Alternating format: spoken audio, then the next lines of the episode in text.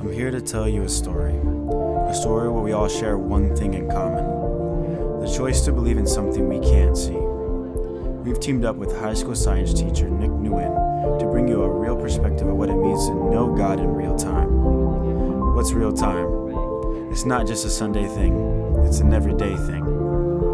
At Gifted Unplugged, we exist to show that God is real. We do this with real stories in real time.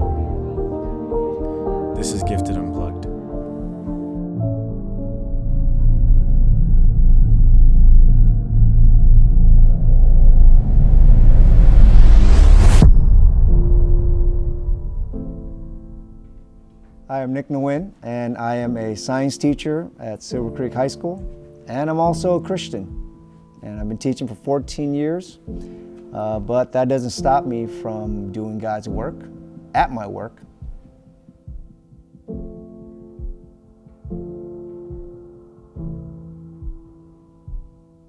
What inspired you to uh, focus on God on a high school campus? Um, well, I found God while I was in college. So I was already on my path to uh, becoming a teacher. Um, once I became a teacher, um, my relationship with God was already strong. So it wasn't ever a focus to really talk about God at work, it was just work. But it wasn't until um, after 2010, year 2011, where the Lord gave me a vision. He gave me a message. He gave me a calling um, to evangelize on campus. And from that day on, work and God's work became one and the same. How would you explain um, to someone who doesn't know Christ why you do what you do? The real purpose of why we're still on earth is to bring people to Christ, bring people to heaven. So God gives you talents, God gives you abilities so that you can be in different avenues. But the real goal is still bringing people to Christ. So whether I'm teaching or whether I stuck with my other major, being a medical worker or marketing, I still would have been evangelizing. It's just based on where God wants to place us, and He has a, harvest for us in that area.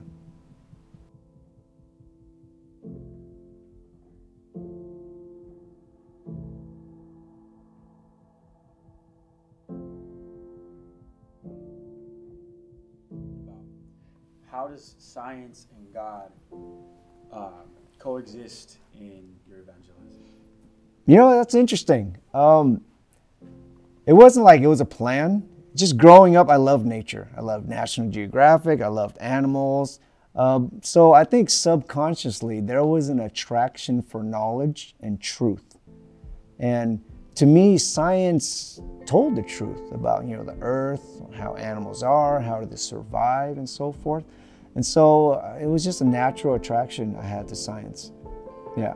And so linking that to now, now that I found God, you know, using science can explain a lot about this earth, but we're not made only to live on this earth. And that's where God has to come in.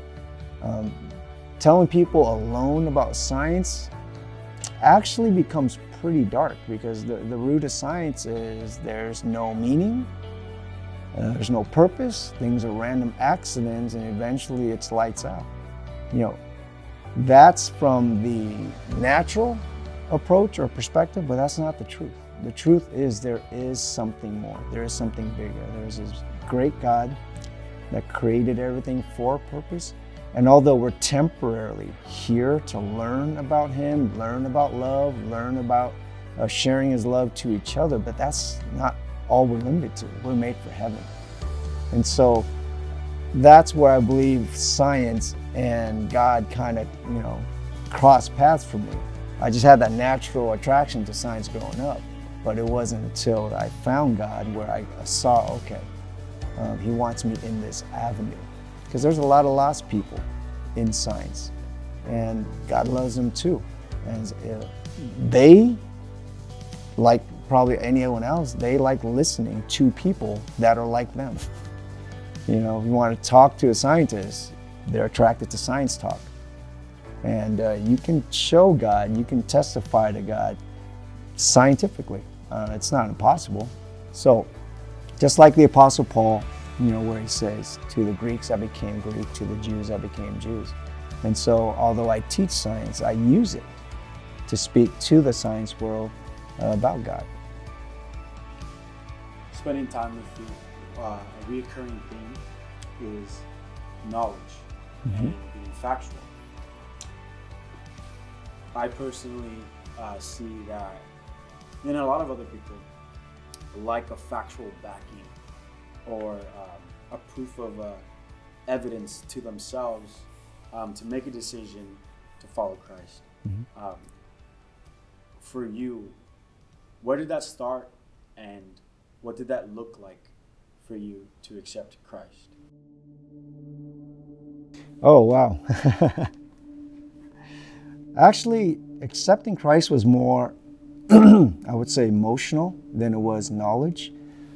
Because, you know, growing up, I was always uh, a good student. So, knowledge wasn't necessarily the challenge. For me, it was probably more of growing up with a single parent mom and not having a dad and my mom having to work all the time. So I took care of myself ever since about kindergarten. I would walk to school by myself. All the way through high school, I would go by myself. And when I get home, I'll still be by myself because my mom would be at work and so forth. So I think for me, the lack wasn't knowledge, the lack was actually emotions, you know. And so I went through life with the philosophy of believing I was smart, I was intelligent. I graduated with a um, with honors in high school, uh, first among my uh, family to go to a four-year college uh, institution. So I felt like I was smart, clever enough to make good decisions. But living that way, I hit debt. Uh, I treated people wrong. You know, the business that I was doing, I was doing it for the wrong motive. And slowly, all that knowledge, all that street smarts, or all that philosophy way of thinking led me to, I would say now in hindsight, I would say I was depressed. I felt low, I no longer liked myself. And so when God came into the picture, um, yes, I asked for the truth because that's, that's what I cared about. You know, the, the truth at the end of the day is what matters to me. Um, you can tell me the truth that hurts. As long as the truth, I can handle it. So but internally, I didn't realize what I also needed was love and emotion and, and a connection uh, from somebody that made me feel like I was wanted, that I was special. And that probably had to do with not having a dad growing up because uh, I only lived one year with him. And uh, after that year, he bounced and he never came back. And so when God came into the picture, he came in a way where I asked him to, which is show me the truth. And he showed that to me in the book of John, verses 1 through uh, 5, and then verse 14, where it spoke about in the beginning was the Word, and the Word was with God, and the Word was God. Later, skipping down to verse 14, it says, And then the Word became flesh and lived among the people. To me, that jumped up so vividly that this is not a distant God this is a God that left his comfort, left where he was at, go out of his way to come live with the people he loved. And that was a God I wanted. A God that's truth, or a God that is true, but also a God that loves me, wants me, and a God that doesn't abandon me. And so that's where I believe God, knowledge, and truth all came together.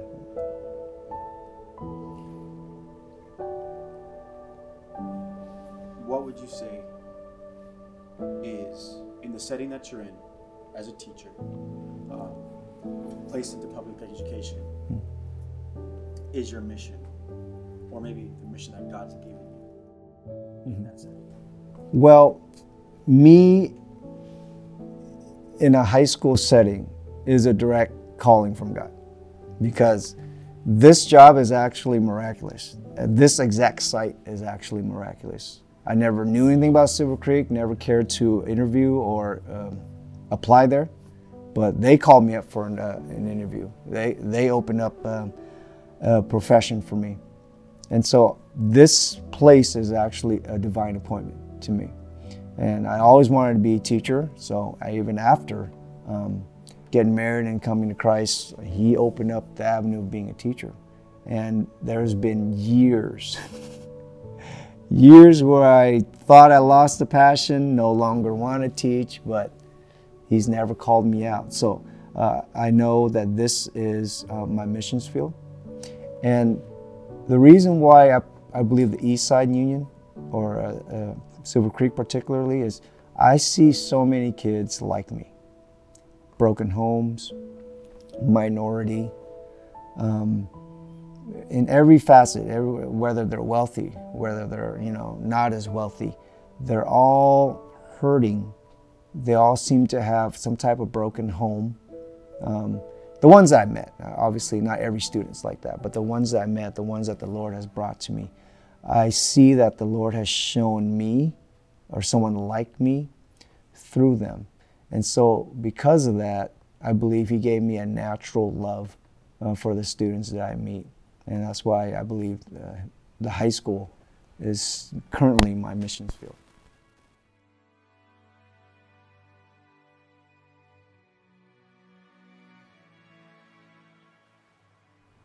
At the end of the day, you know, somebody accepting Christ is actually a great event. It, it, it's a great story in itself.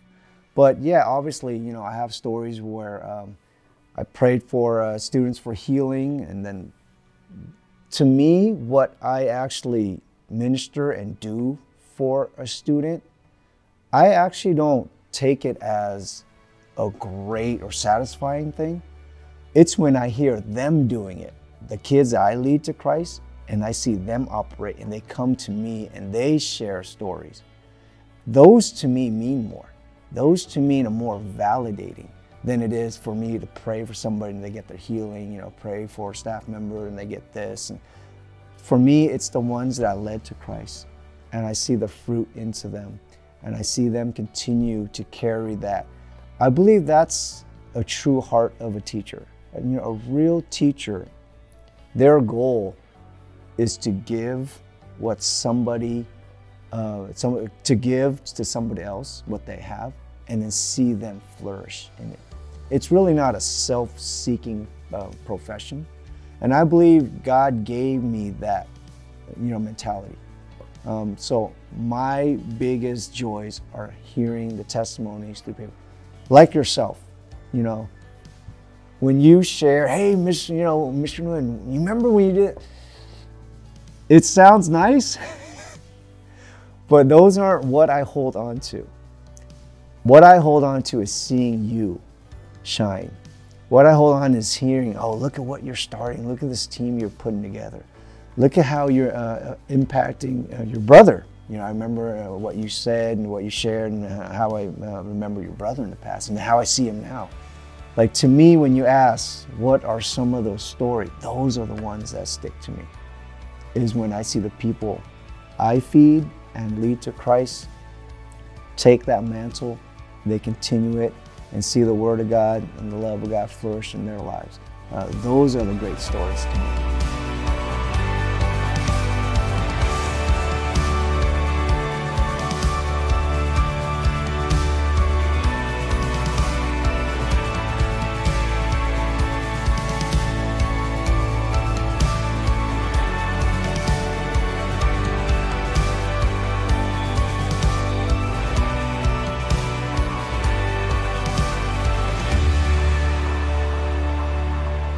I'll tell you, Christ loves you.